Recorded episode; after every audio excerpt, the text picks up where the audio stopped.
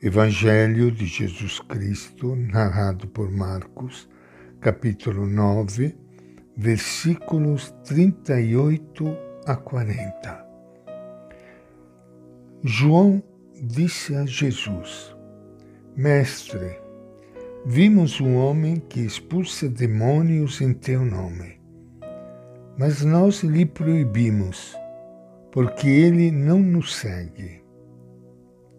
Jesus disse: Não lhe proíbam, pois ninguém faz um milagre em meu nome e depois pode falar mal de mim. Quem não está contra nós está a nosso favor.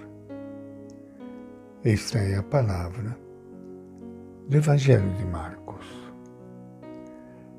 Minha saudação e meu abraço para todos vocês meus amigos, amigas que estão participando hoje do nosso encontro com o Evangelho de Jesus. Evangelho que traz a palavra, o ensinamento do grande Mestre, que não é humano, é o próprio Deus presente aqui junto de nós.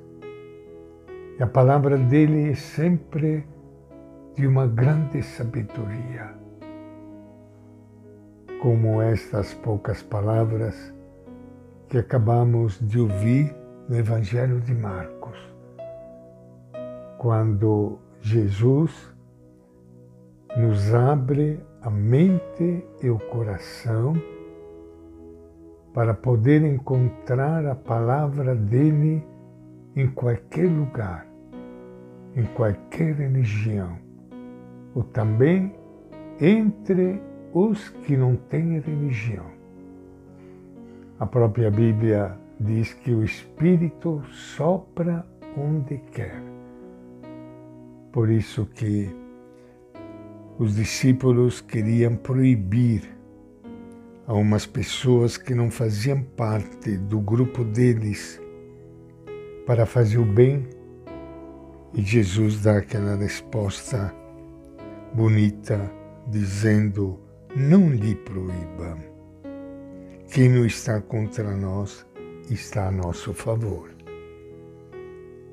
Apesar dos esforços de Jesus para ensiná-los a viver como Ele, ao serviço do Reino de Deus, tornando a vida das pessoas mais humana, digna e feliz, os discípulos não acabam por entender o espírito que o anima, o seu grande amor aos mais necessitados e a orientação profunda da sua vida.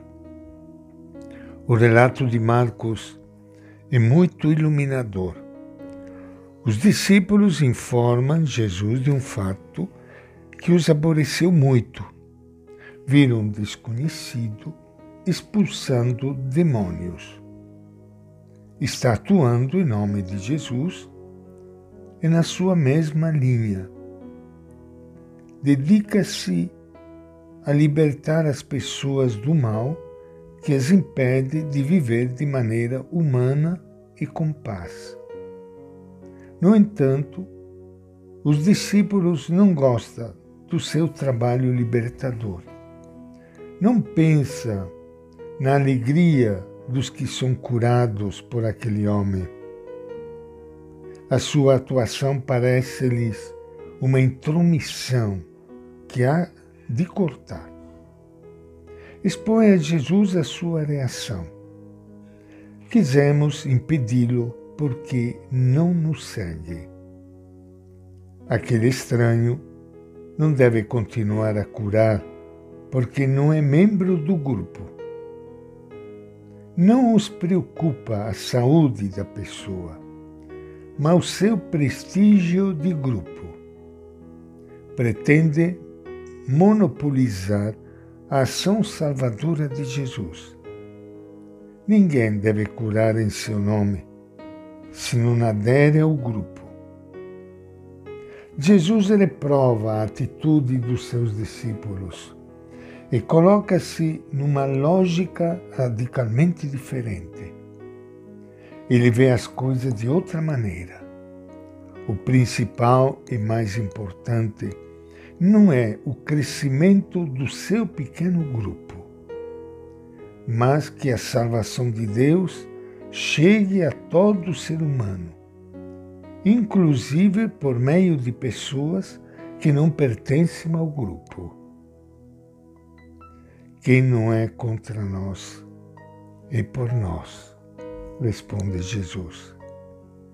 Aquele que torna presente no mundo a força curadora e libertadora de Jesus está a favor do seu grupo.